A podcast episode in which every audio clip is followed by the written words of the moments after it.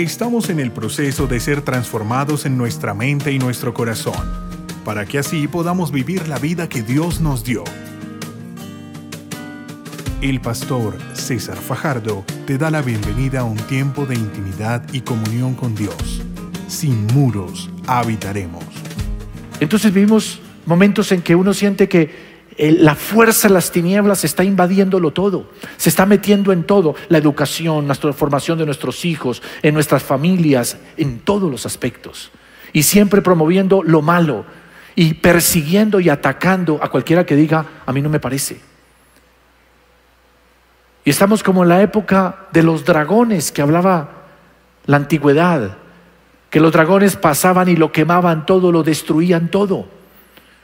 Pero alguien dijo con mucha sabiduría, ¿qué se tiene que hacer en la época de los dragones? Levantar matadragones. Y si en este tiempo el dragón se levanta y quiere destruir nuestra familia, nuestras relaciones, nuestra sociedad, nos levantaremos, seremos matadragones en el nombre del Señor Jesucristo. ¿Cuántos creen que lo podemos hacer? Entonces para eso debemos tomar conciencia quiénes somos y de qué somos capaces y entender que Dios estableció maneras en las cuales Él puede traer esa salvación y esa restauración. ¿Y cómo lo hace? Cuando aquellos que creen en Él se fortalecen, se fortalecen individualmente, pero también se fortalecen como cuerpo, como iglesia. ¿Cómo se hace? Dios siempre lo hizo de una manera. Y es lo que quiero hablar hoy. Primero envió un mover del Espíritu Santo. Un mover que levantó las personas, pero con ese mover creó una cultura, es decir, unos modos de vivir que hacían la diferencia con todo lo demás. Y nosotros vamos a aprender eh, hoy específicamente algo, una estrategia con la cual nos vamos a enfocar a esos cuatro aspectos que les voy a tocar con respecto a cómo nosotros podemos crear una cultura bajo el mover del Espíritu Santo para que nuestra iglesia sea la respuesta a este tiempo. ¿Están conmigo? ¿Están listos? Quiero que vaya conmigo a Hechos capítulo 2, verso 42 dice, en adelante. Así pues, los que recibieron su mensaje fueron bautizados y aquel día se unieron a la iglesia unas tres mil personas se mantenían firmes en la enseñanza de los apóstoles, en la comunión, en el partimiento del pan y en la oración. Todos estaban asombrados por los muchos prodigios y señales que se realizaban que realizaban los apóstoles.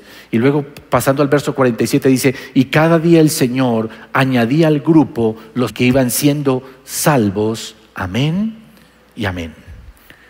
En tiempos de dragones, en tiempos de oscuridad, en tiempos de tinieblas y adversidad, ¿qué tenemos que hacer?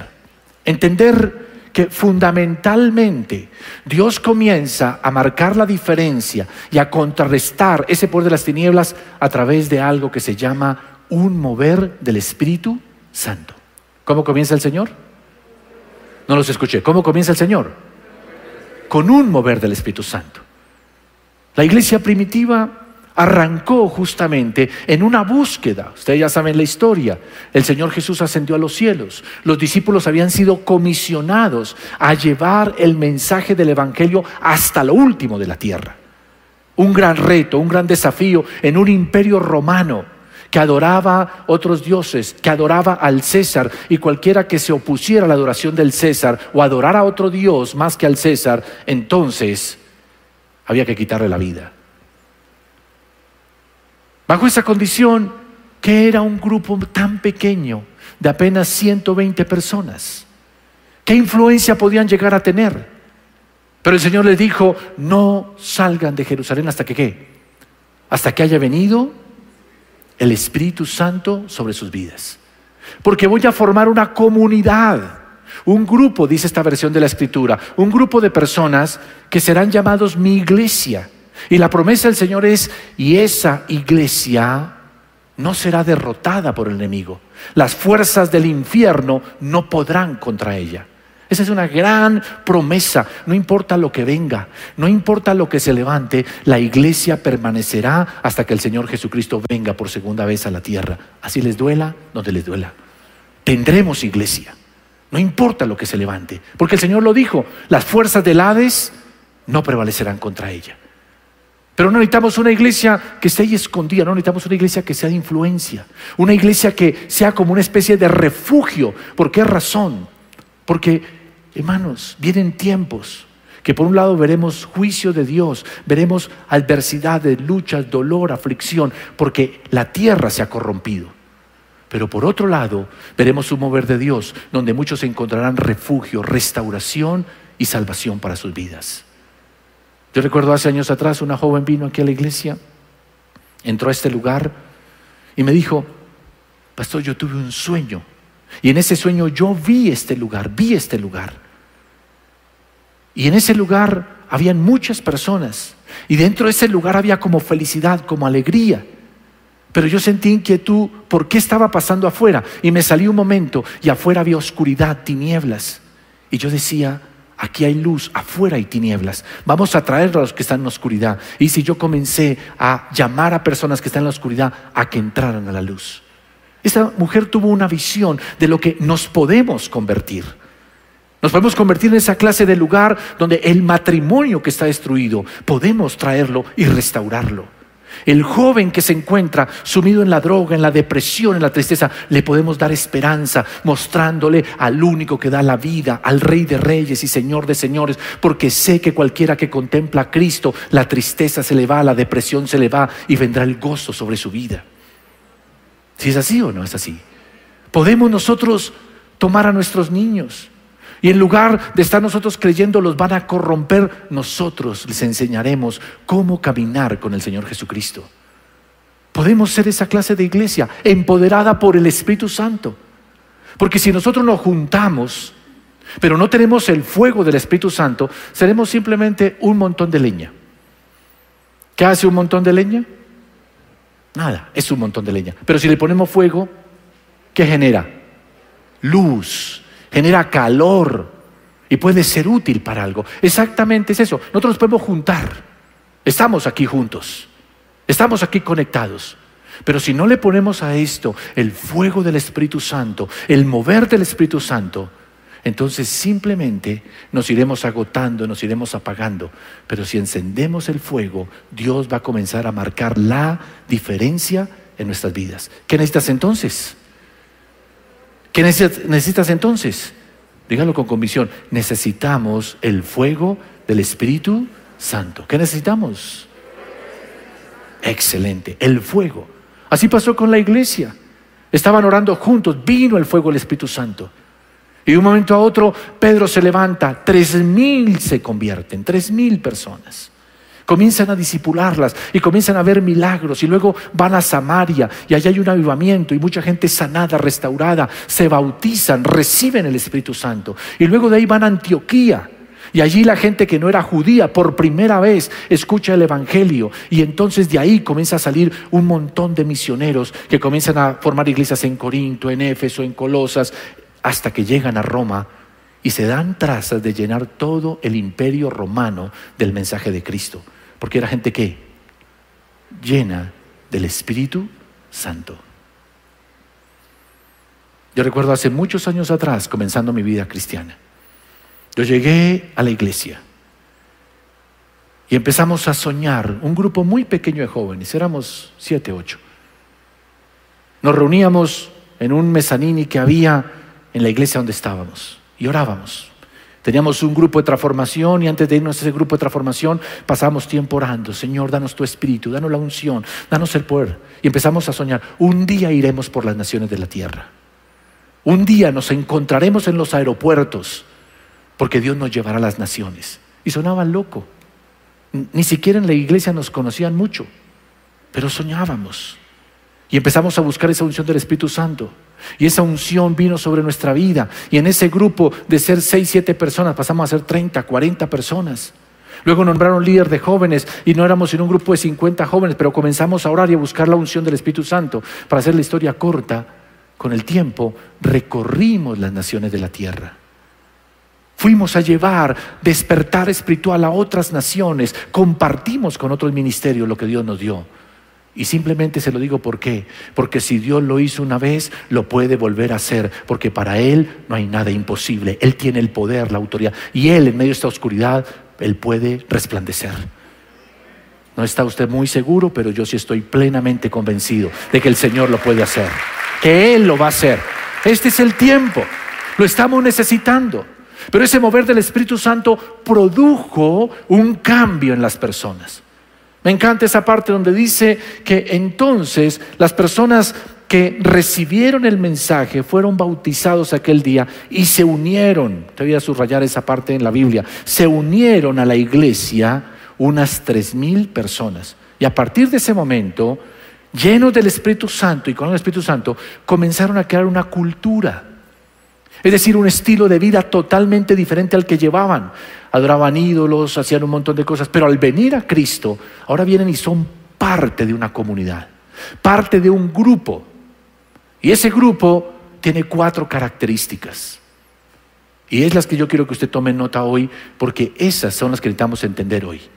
Bajo esa unción del Espíritu Santo se despertó en ellos un deseo por entender la palabra y aplicarla. Por eso dice, y comenzaron a guardar la doctrina de los apóstoles. ¿Qué comenzaron a hacer? Doctrina. La palabra doctrina tiene que ver con el entendimiento, la explicación de una verdad para que pueda aplicarse en la vida práctica. Es una instrucción. Ellos lo llamaban, o se dice en el hebreo, la didache o didaje, como dicen algunos. Didache significaba esa enseñanza que se te decía, tienes que hacer esto para que tu vida cambie. Entonces ahí venía, la enseñanza de los apóstoles. Cristo murió, te resucitó, ahora en Él tienes perdón de pecados. Pero como has sido perdonado de pecados, ahora tienes que vivir de esta manera. Y comenzaban a instruir, a instruir en todas las áreas. ¿Qué instrucciones le daban? Cómo tratar la esposa, cómo cuidar los hijos, cómo manejar las finanzas, cómo eh, vivir en los negocios diarios cómo no mentir, cómo no engañar. O sea, les enseñaron un estilo de vida basado en la palabra. Basado en la palabra. Oye, hermanos, queremos aprender de la Biblia, pero no queremos aplicar. Hoy encuentro a una persona, soy cristiano. Como yo encontraba el otro día una señora que me decía, yo no creo en los cristianos. Yo le decía, pero ¿por qué no puedes creer en los cristianos? Dice, porque justamente mi esposo me dejó hace un tiempo atrás porque se enredó con una de esas tal cristianas que sabiendo que él era casado, se enredó con él. Yo le tuve que decir a esa señora, tal vez esta mujer cuando se fue con su esposo, en realidad no era cristiana. Porque el cristiano no es el que dice ser cristiano, es aquel que es seguidor de Cristo. Y cuando hablamos de seguidor de Cristo es porque ponemos por obra sus palabras. Él dijo específicamente que nosotros seríamos sus discípulos si guardábamos su palabra, que seríamos sus amigos si guardábamos su palabra. Hoy en día se habla tanto del tema la gracia, la gracia, gracia, y es verdad, somos salvos por gracia, pero la gracia recibida genuinamente nos mueve a un cambio en nuestro estilo de vida, a una obediencia a las palabras de Cristo. Si no es así, déjeme con toda sinceridad cuestionar su cristianismo.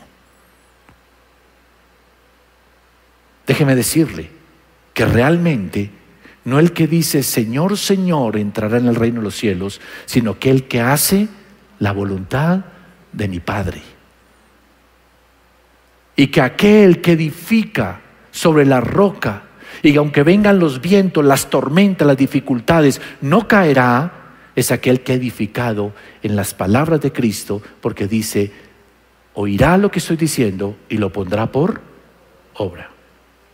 La iglesia primitiva los que se convertían empezaron a decir, ok, ¿qué tengo que hacer ahora? Y eran enseñados.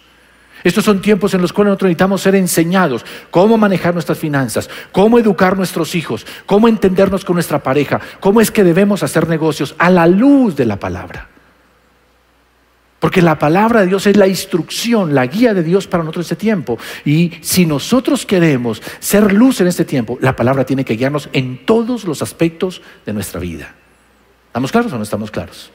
La segunda cosa que habla ahí la palabra es que ellos tenían comunión los unos con los otros. Es la palabra koinos o koinonía. Ese koinos era una palabra en aquel entonces comercial, donde dos personas se asociaban, hacían una alianza para conseguir un objetivo o para llevar a cabo una actividad. Ellos, los cristianos, empezaron a juntar con un objetivo claro. Vamos a levantar la iglesia, vamos a crear una comunidad que sea diferente, vamos a fortalecer el lugar donde Dios nos ha colocado. Y por esa razón cada uno comenzaba a contribuir, comenzaba a ayudar al otro, porque se proponían en su corazón unirse para mutuamente ayudarse a caminar con el Señor. Y lo hacían con gozo. No lo hacían de manera aburrida. Tanto así que tenían celebraciones que dice que hacían el partimiento del pan. En ese partimiento del pan tiene que ver con la cena del Señor. Pero también tenían unas fiestas que llamaban fiestas ágape o fiestas de amor. Entonces se juntaban, trabajaban juntos, servían juntos, pero escúcheme bien, lo disfrutaban. ¿Qué hacían? No los escuché, ¿qué hacían? Les encantaba.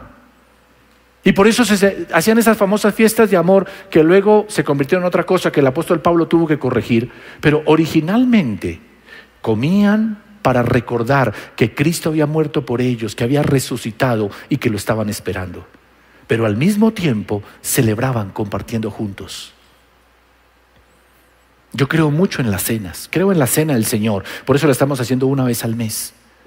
Trabajamos y compartimos y tenemos amistad y nos unimos mutuamente y nos ayudamos mutuamente. Una iglesia así es la que comienza a marcar la diferencia. Pero también una iglesia que oraban juntos, esa era la otra cosa, oraban juntos. Cuando había necesidad había oración, constantemente iban al templo a la oración. Nosotros somos una iglesia de oración. Muchas personas me preguntan, César, ¿a usted cómo le ha ido en la iglesia? Porque en la mía se me murió el copastor, se me murió esto, tuve las exequias de no sé quién. Eh, hace un mes atrás hablaba con un pastor de otro país que me dice, pastor, en esta semana hemos tenido 20 exequias en nuestra iglesia. Y yo quiero hoy decirles, para la honra del Señor, para la gloria de Él, porque Él solo da la vida. En Sin Muros no hemos tenido el deceso de ninguno de nuestros líderes, ninguno de nuestros servidores y nadie de la iglesia cercano ha fallecido. ¿Por qué razón? Porque la protección de Dios está sobre nuestras vidas, porque hay intercesores que están orando constantemente. ¿Cuántos saben que eso es una obra de Dios?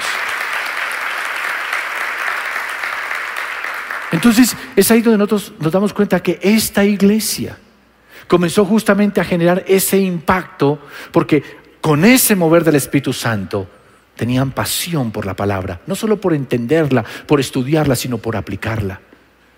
Deseaban compartir con otras personas en ayuda mutua, en trabajo juntos para levantar el reino de Dios, sino también en generar amistades y deleite y gozarse en, servir al Señor. Y estaban dispuestos a orar los unos por los otros. ¿Cuántos creen que una iglesia así marcaría la diferencia? No los escuché. ¿Cuántos creen que eso marcaría la diferencia? Por eso dice el versículo, enseguida dice que a raíz de todo eso, dice, cada día el Señor añadía al grupo los que iban siendo salvos los que se iban salvando, se añadían porque veían algo distinto en esos que se llamaban cristianos. Había una diferencia. Estos tienen otra cosa distinta. Por eso se dice, y hay escritos que no son cristianos, son seculares, que hablan del cristianismo de la iglesia primitiva, donde dicen que en realidad ellos no eran impactados por el mensaje de que, ah, Cristo resucitó, eso lo ponían hasta en duda. A Pablo se le burlaron en Atenas cuando dijo de la resurrección. Dice que apenas habló de la resurrección, todo el mundo salió y se fue. No lo quisieron escuchar más cuando empezó a hablar de la resurrección de Cristo. No le impactaban los milagros, porque muchos de ellos incluso trataban de denigrar los milagros. Pero ¿qué impactaba a los que no conocían de Dios, aquellos que rechazaban el cristianismo, el amor que había entre los cristianos. Cuando un cristiano era llevado a la cárcel, automáticamente todos los demás tomaban la familia y la protegían y la ayudaban mientras ese hermano estaba en la cárcel. Muchos de ellos pasaban por dificultades rápido, todo el mundo contribuía. Y eso lo veían los que no eran cristianos. ¿Y qué decían? Mirad cómo se aman. Esa era la frase que describía a los cristianos en ese entonces. Mirad cómo se aman. ¿Qué les impactaba? Verlos unidos, verlos trabajar juntos, verse, verlos apoyarse mutuamente. Porque una iglesia que realmente manifiesta a Cristo es la iglesia que deja fluir el amor de Dios, la unción del Espíritu Santo, y esa es la que hará la diferencia. ¿Me escucharon o no me escucharon? Ahora, el punto es que eso no es solamente para la iglesia primitiva, eso está aquí registrado en la Biblia para decirnos a nosotros la clase de iglesia que nosotros tenemos que, la manera en que nosotros podemos fortalecernos para enfrentar lo que venga. Los desafíos, los retos que vengan no nos van a vencer. Si nosotros buscamos un mover del Espíritu Santo que nos lleve a guardar la palabra de todo corazón, a darle prioridad a la palabra, a empezar a unirnos, a tener comunión, ese apoyo, esa ayuda mutua entre nosotros y disfrutar juntos lo que Dios nos ha entregado, a juntarnos en oración y a ir haciendo guerra espiritual, oración, adoración, levantar el nombre de Dios a través de una nube de adoración y oración. Y yo le digo, eso comenzará a marcar la diferencia. Y quiero decirle que esto que les estoy enseñando hoy, de verdad me lo he tomado en serio. Porque yo siento en mi corazón que los tiempos que vienen son de retos y desafíos. ¿Quién va a mantenerse en la fe? ¿Quién será aquel que no deje apagar su primer amor? ¿Quién seguirá perseverando hasta el fin, hasta que Cristo venga? aquel que esté conectado a una iglesia que tenga un mover del Espíritu Santo con una cultura como la que acabamos de escribir. Por esa razón, yo he venido orando todo este tiempo, hermano. Señor, ¿qué vamos a hacer? Hemos hablado con los pastores, hemos orado junto con mi esposa. ¿Hacia dónde vamos a dirigir la iglesia? Y yo sé que la iglesia se tiene que seguir fortaleciendo, pero vamos a dar un paso más allá la vamos a fortalecer en el poder del Espíritu Santo. Un versículo que llegó a mi corazón y que hace un tiempo atrás el Señor se dio a mi esposa fue, no con espada, no con ejército, sino con mi espíritu. Así que yo quiero que el 2022 lo llamemos con su espíritu. Va a ser el año de con su espíritu. Con su espíritu escudriñaremos la palabra. Con su espíritu nos uniremos para ayudarnos mutuamente. Con su espíritu buscaremos en oración y dirección del Señor para irnos fortaleciendo e ir levantando la iglesia a otro nivel. Y yo le decía al Señor, bueno, pero ¿cómo podemos organizar eso? Y Dios me dio una palabra, la palabra copa. Y usted me dice, bueno, ¿qué significa copa? Copa tiene dos sentidos en la Biblia.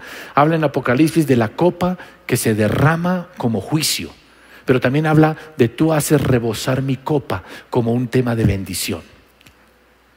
¿Qué creo yo? Que la iglesia como una copa, en la medida en que va predicando el Evangelio, puede traer juicio sobre aquellos que se rebelan. La iglesia está puesta para traer ese juicio, para declarar ese juicio. Pero por otro lado también se convierte en el lugar de bendición, en el lugar de restauración. ¿Sí es así o no? Entonces, por ejemplo, nosotros aquí donde estamos, somos juicio para cuanto prostíbulo hay alrededor, drogadicción, somos juicio, los vamos a acabar en el nombre del Señor Jesucristo. Pero también somos bendición, porque muchas vidas serán restauradas, levantadas, sanadas, sacadas de la oscuridad. Copa, la palabra C tiene que ver con coinonía o comunión. ¿Qué significa la C? Vamos a trabajar por fomentar la amistad, la unidad dentro de la iglesia. Vamos a ser realmente una familia. Somos una familia. Pero no vamos a quedar en la palabra, vamos a trabajar por ir fortaleciendo esa unidad, unidad en los centros de servicio, amistad dentro del grupo de transformación y tener ese deleite de ayudarnos mutuamente, de compartir cosas que nos permitan saber que no estamos solos, tenemos amigos, tenemos personas con las cuales contar. Por eso es importante ser parte de un grupo de transformación, por eso es importante ser parte de un centro de servicio, porque ahí vamos a fortalecer la comunión. Esa unidad va a ser una fortaleza para que enfrentemos los retos y desafíos. Ahí nos vamos a ayudar mutuamente. La O de copa es la oración. Vamos a fomentar la oración y la adoración. Vamos a hablar de intercesión, nos vamos a cubrir en oración y vamos a comenzar a orar por las cosas que están pasando en este país y vamos a crear espacios de oración, porque yo sé que la oración va a marcar la diferencia. Clama a mí y yo te responderé. Esa es una promesa. Pedid y se os dará, nos decía el Señor Jesús. Así que vamos a empezar a aprender cómo orar, cómo eso, porque yo sé que Dios responde. Ayer estaba hablando con mi hija y yo venía orando por algo y ella muchas veces me escuchó orar por eso, porque yo pasaba por ahí y decía, Señor, por favor, Señor, te lo suplico, Señor. Y me decía, papá, ya viste, Dios te respondió, ya hizo el milagro. Yo sé que Dios responde la oración. Recuerdo una vez íbamos con unos amigos argentinos y íbamos pasando por una calle y vimos un casino. Y Claudia dice, no puede ser, están abriendo un casino acá. ¿Cuánta gente va a estar esclava de ese vicio? ¿Cuántas familias van a perder dinero? Y Claudia estiró la mano y dijo así, Señor, en el nombre de Jesús, seca este lugar, quítalo en el nombre de Jesús. Al otro día pasamos y se había incendiado ese lugar. Y recuerdo que este pastor argentino decía, uy, le tengo pavor a las oraciones de la pastora. Nosotros debemos entender que podemos levantarnos con un ejército, que empezaremos a orar y lo que oremos veremos respuestas, veremos prodigios y milagros y la gente que no conoce a Dios lo verá y vendrá a buscar oración aquí para buscar sanidad, salvación, restauración sobre sus vidas y sobre sus familias. ¿Cuántos lo creen? Oración, comunión y oración. Y vamos a también a enfocarnos en la palabra. Vamos a sentarnos y a entender, escudriñar la palabra. Yo me comprometo a prepararme lo suficientemente bien para enseñarle la palabra, pero para que usted la ponga en práctica. No para que sepa más y pueda criticar al próximo pastor que escuche o para menospreciar a la otra iglesia. Eso ya estamos hartos de esa gente que lo único que hace es criticar. Queremos vivir la palabra. Y vamos a ponerla en práctica en nuestras finanzas, educando a nuestros hijos, en cómo manejar nuestro hogar. Vamos a hacer de la palabra la guía de nuestra vida. Por eso dice, guardaban la doctrina de los apóstoles. Y vamos a ser como ellos. Vamos a empezar a guardar la palabra de todo corazón. ¿Están conmigo en eso o no están conmigo? Y por último, la A de la copa, alcance. Vamos a extendernos para alcanzar a aquellos que están alejados de Dios como esta joven lo veía en la visión, que ella me decía, salíamos y traíamos a los que están en la oscuridad. Vamos a enfocarnos en orar por los que están perdidos, por los hogares destruidos, pero los vamos a ir a alcanzar. Les hablaremos de Cristo, los serviremos, les vamos a ayudar. Y yo sé que si empezamos a ayudarles y empezamos a dedicarles tiempo, esas personas van a ser tocadas y vendrán a los pies del Señor Jesucristo. Ayer una pareja compartía que me encantó mucho eso, refiriéndose a los pastores o a los líderes del grupo de parejas, que decía que cuando, esta mujer decía, cuando yo vine aquí, era una persona reacia, no quería oír nada. Pero estos, esta, esta pareja que lidera parejas se dedicó a llamarme, a estar pendiente. Me sirvieron. Y con el tiempo yo fui bajando la guardia y fui cediendo y hoy estoy aquí y sirvo en este ministerio y quiero también servir a otros y alcanzarlos para el Señor Jesucristo. Vamos a buscar espacios donde servir. Y vamos a crear una cultura de servicio, una cultura de oración, una cultura de escudriñar la palabra, una cultura de fomentar amistad, relación. Y vamos a tener una cultura copa. ¿Qué es la cultura copa? La C es coinonía, comunión, amistad, ayuda mutua, trabajo juntos. La O, oración, que tiene que ver conectarnos con el Señor, adoración. Vamos a fomentar la guerra espiritual, la intercesión. La P, la palabra. Y vamos a meternos en la palabra y vamos a buscar espacios donde aprenderla, donde ponerla en práctica. Y la A, alcance. ¿Qué vamos a hacer en el alcance? ¿Qué vamos a hacer en el alcance? Vamos a buscar a aquellos que están alejados del Señor y sirviéndolos y amándolos, los traeremos a los pies del Señor Jesucristo. Yo sé, hermanos, que si traemos esa presencia de Dios y empezamos a crear esta cultura y todos nos involucramos en ella, nosotros nos convertiremos en esa clase de iglesia que todos aquellos que sean salvos se irán añadiendo. Y no solamente por aumentar el número, sino porque estaremos cambiando la calidad de vida, no solo nuestra, sino a las otras personas. Y de esa manera haremos la diferencia. ¿Cuántos están conmigo para hacer una cultura copa? De todo corazón, quiero que muevan las manos así. Que los que están allá conectados también me levanten la mano y cuento conmigo. Así con la mano en alto, diga, Señor Jesús, bien fuerte, Señor Jesús, en este día reconozco la necesidad de levantar un grupo, una comunidad, una familia que honre tu nombre. Ayúdanos con el mover de tu espíritu, con el mover de tu espíritu, a crear esa cultura copa, comunión, oración, la palabra y alcanzando a los que no te conocen en Cristo Jesús. Amén y amén. Dale ese aplauso al Señor.